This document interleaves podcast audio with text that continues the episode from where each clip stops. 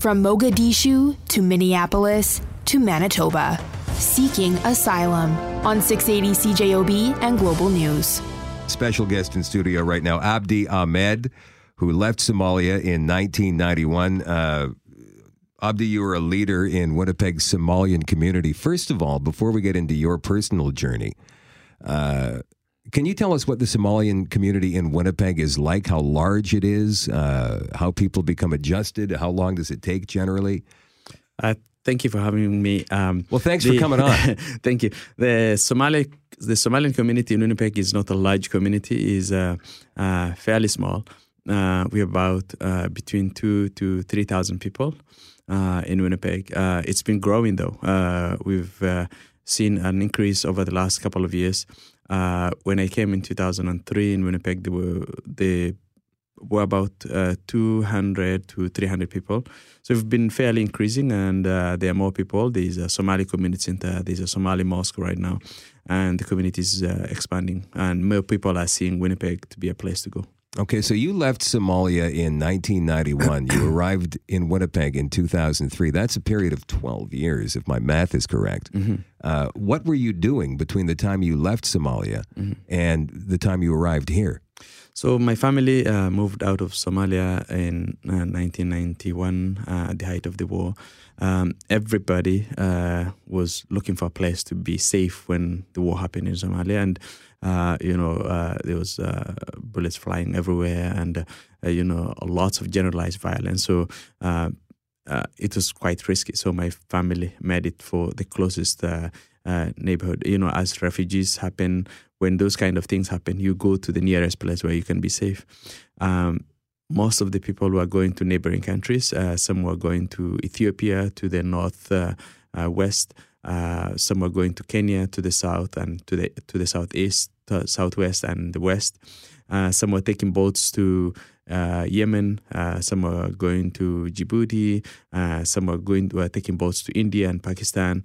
so my family made it to Kenya, which meant walking and sometimes getting hikes from well wishers on um, long haul trucks uh, on a distance of about 700 kilometers. Did you have to enter that? Like, how did that work when you entered Kenya? So uh, I was quite young at the time. Uh, so um, it meant that uh, first of all, uh, personally, I was separated from my family. Um, my family had uh, preceded uh, and made it to Kenya. So when we came to Kenya, there was a, a camp where people were being held as a transit point. Uh, Wait a minute, you were separated from your family yes, at what age? Yes, me and my brother, 11 years. Okay, so you're 11 years old. How old's your brother? Uh, he was eight. And you're on your own now? Yeah. No, at, at that time, yes. Okay, so that must have been petrifying. Oh, uh, it's uh, it, it's quite petrifying when we talk about it on a normal circumstance, but it was normal for many young people because, you know, it could have been that you went out to play with your friends uh, uh, you know, in a soccer match or something like that, just playing outside as being kids, and then you come home, there's no one at home. Um, everybody has fled, and people fleeing for their lives. Uh, uh, and you know, um, in such a situation, you have parents who are wondering who to leave and who to go with, and and you know, sometimes when you're in that situation, it's it's it's it's quite difficult what what to do because uh, do you wait to die? Do you uh, do you know whether your kids are alive? So many people left their kids, and uh, we ended up in this situation where you know um, the Red Cross was reuniting families, and it took us about two months to be able to be reunited with, our families. So you're 11 years old, and you've got your eight-year-old brother to take care of. Uh, did you turn to the Red Cross immediately? Like, so on arrival, uh, many people uh, who arrived. Um, this is uh, going from Somalia to Kenya. Yes, uh, on arrival at the border in Kenya. So there's the Red Cross uh, that you know that were collecting the unaccompanied minors and then checking with the refugee camps if every day there are people over there. So we got connected to our family in in the border town in Mandera um, which was close by. And uh, uh, within two months, we were able to connect to their family. Uh, it was a, a joyful uh, reunion. Uh, but, you know, we weren't a special case. Uh, there were about two to 300, about 250 to 300 kids, sometimes more, sometimes less. depending on how reconnection happened, but there were many people, many young people who were unaccompanied in this situation So, how long did you spend in Kenya before coming here? Did you try to Uh, build a life there? Oh yeah, um, you know, Because you in grew up there. I mean, let's yeah, be in, in the refugee camp, you don't build a life. Uh, it's you- just about survival. It's it's just about survival. You stay in a camp where you cannot go out. You know, here in Canada, when refugees come, you uh, join the community, you become part of the life. Um, in Kenya, in the refugee camp, you stick in a refugee camp. Uh, of 500,000 people, uh, you cannot go out of the refugee camp. You stay in the camp, which is, uh, you know, a, a village sort of a thing surrounded did you say by. 500,000? Yes. Yes. That's like a city. Yeah, it's it's it's. Uh, there's a book re- recently written called "City of Thorns" about Dadaab. Um, uh, so it's it's like a city uh, of five hundred thousand people, and you know you can't get out of the refugee camp. You stay there. Uh, the thing is that. Um, um, Many people have nowhere to go. You stay in the camp. You can't uh, venture outside. You can't go to uh, Kenya. Uh, you know, uh, join You can't other visit the countryside. You, You, can't. can't. visit anywhere. Uh, So, what are you doing uh, in there? Is it just like waiting for the government to come out with, with food and clothes? You know, for kids, it's a normal life because kids, you know, you wake up in the morning, you go play, you come back, uh, you uh, roll in dust all day. Uh, but uh, there's some organized uh, sense of, you know, living in, in the camp. They, uh, there are aid agencies that uh, provide support. Uh, for example, there's uh, uh, you, the United Nations High Commissioner for Refugees runs the refugee camp. Uh, are organizations, for example, there's Care Canada, which runs the basic living services, for example, uh, collecting sanitation, you know, collecting garbage, doing sanitation work, providing social services to families, uh, running the water, uh, water facilities. Uh, there's uh, uh, a German organization that runs the medical uh, pro- system for the refugee camp. is this still a thing there now? Yeah, all these things are still going. There's uh, there's uh, also care also running the the education program, which is uh, um, from grade one to uh, you know uh, high school. Abdi, Uh, I, I'm sorry to interrupt you. and We're going to have you for another 10 or 15 minutes after 9 o'clock. And I thank you for sticking around longer than you'd originally planned. Thank you. The difference, uh, if you could give us in the next minute, between life in that camp as compared to coming over here Mhm. and, and building a life. Sure. Um, Start now and we'll continue after 9. you know, um, in the camp, it's it's a refugee camp. You can't, you know, you survive on on on the UN feeding. You, you know, like you get a ration uh, once every week. You have to line up for food. Uh, you get a se- 14 day uh, amount of food that you know, uh, I mean, seven day amount of food that can last you for three days. And the rest of the time, maybe you go hungry. Um, uh, of course, your kids go to school, but you know it's a limited education system. Uh, Are there jobs for people? Like no, there are no jobs. What are you Uh, refugees cannot day? work. Uh, you men get to sit down. Women, uh, uh, women are more busier because they get to do the cleaning. They take care of the home. But men just uh, people who have been professionals, who have been running government, who were radio broadcasters, who have all kinds of professionals, are just sitting under the trees doing nothing because you cannot work. Uh, refugees are not allowed to work in the refugee camp. Uh, it's the Shadoe Davis Show. Seeking Asylum is our uh, special this week and next. A lot of people have been uh, thinking about the issue of, of asylum seekers that have been crossing the border illegally, quote unquote, in the last few months, and how the issue is going to expand once the weather starts to get warmer and warmer. We have a special guest in studio, left Somalia in 1991, spent a number of years in Kenya at a refugee camp, and then made his way to Canada, which I'm, I'm interested to hear how that happened, Abdi. Uh, Abdi Ahmed uh, is a leader in the Winnipeg Somalian community. who he says it's grown from two or three hundred back when you first arrived to uh, almost three thousand now, which is which is really cool. Uh, but we were talking about Somalia and uh, living there with the bullets flying, and, and the reason that people are are leaving that country, their homeland, Yeah. moving to uh, places like the refugee camp, five hundred thousand in a refugee camp in Kenya with no garbage collection uh, no jobs, no running water, that kind of thing, and then making the decision to leave. But what about an extremist terror group like Al Shabaab pretty much running your home country? You know, Are um, you scared every day that, that somebody is going to come up to you and just stab you for whatever reason? Or, or is it different than that? it's it's uh, scary back home. Uh, when you look at the asylum seekers, uh, the refugee claimants who are coming through the south of the border, uh, their uh, average age is people who are mostly 25 years, between 20 to 30 years old. These are young people who will have been the future of Somalia, who will have made that country to be what it is. They are here because of the threat of Al Shabaab, because Al Shabaab uh, survives on the recruitment of forceful recruitment of young people uh, to bolster their image. Uh, Al Shabaab. We is, should tell you that Al Shabaab is a terror extremist group along the lines of ISIS. Yes, um, it's, the ISIS, it's the ISIS version in in in, in Somalia, and uh, you know, we Somalis, Somalis are 99% Muslim. Um, we have a beautiful Somali culture and we syncretize our culture with the Islamic culture. And it's a beautiful thing because we lead this moderate life where we keep our faith as well as also keep our life as people who are Somalis.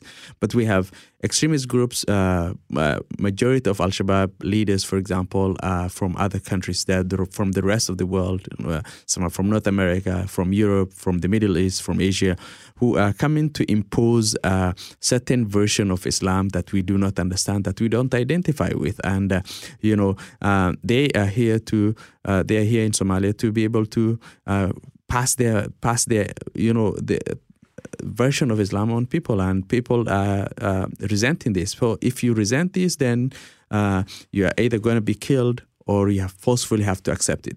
So what's happening for these young people is that Al Shabaab, because they survive on young people, they come to people and say, uh, you either have to join their uh, their militia leader, mil- militia groups. You have three options: to join the militia groups, or you get killed.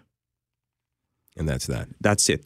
Uh, and most or you can leave. Yeah, or, and and most young people, the only other option is to have to be able to survive is to live. They have these three options. You know, you either leave the country to be able to survive, you join Al Shabaab and become an extremist, or you get killed.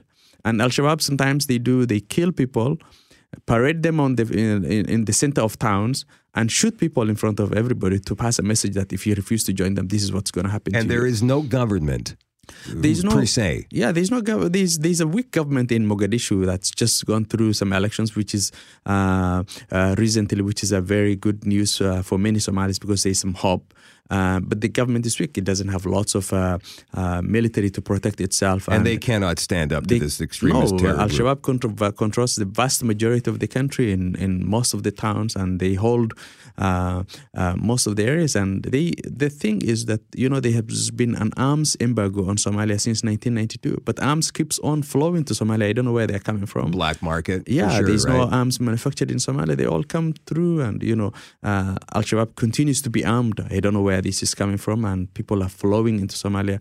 So most of these young people have the only option to be able to survive and not become extremists is to live and come to come to a place where they can be safe and you have them here well know. yeah i mean so you can either choose to go live in a refugee camp in one of the surrounding mm-hmm. countries of somalia as you did mm-hmm. for a few mm-hmm. years or mm-hmm. you can choose to come to a country where you might have at least the chance to build a life. And even in the refugee camps, there are people who Al Shabaab sends people into the refugee camps to spy for them on, on people who escape from Al Shabaab, and people get kidnapped from the camps at night to to back to Somalia so that Al Shabaab can get hold of them. So if you're a young person and you escape from Al Shabaab, you feel insecure even in the refugee camp. So you find people making all the trek all the way to these kind of places just to be able to survive and breathe. Okay, so let's say that they make the trip from uh, Somalia, maybe one of the refugee camps for a year or so, and decide I've had enough of this. I want to go to Little Mogadishu. I'm sure people know about that mm-hmm. uh, over in Africa, right? Yeah, yeah. Wherever they happen yeah. to be. So they make that trip and go, wait a minute, I'm not safe here because of Donald Trump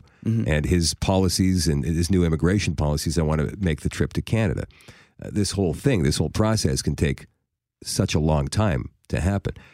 And this is what I've been trying to point out to a lot of people that you got to be desperate to cross uh, you know, five kilometers or six kilometers or however long that trip is mm. of minus 30 with a mm-hmm. baby in your arms. Yeah. And you're not dressed for that. You know, I listened to a woman uh, who recently made her refugee claim here, who's a minister in Somalia and uh, minister of gender affairs. And she became, came under threat of Al Shabaab because uh, they said this is a Western way of, of, of you know, uh, with the way she was dealing with. And what she told me is that you know, let's say you are someone who's a skydiver and you jump from a plane and your parachute doesn't work.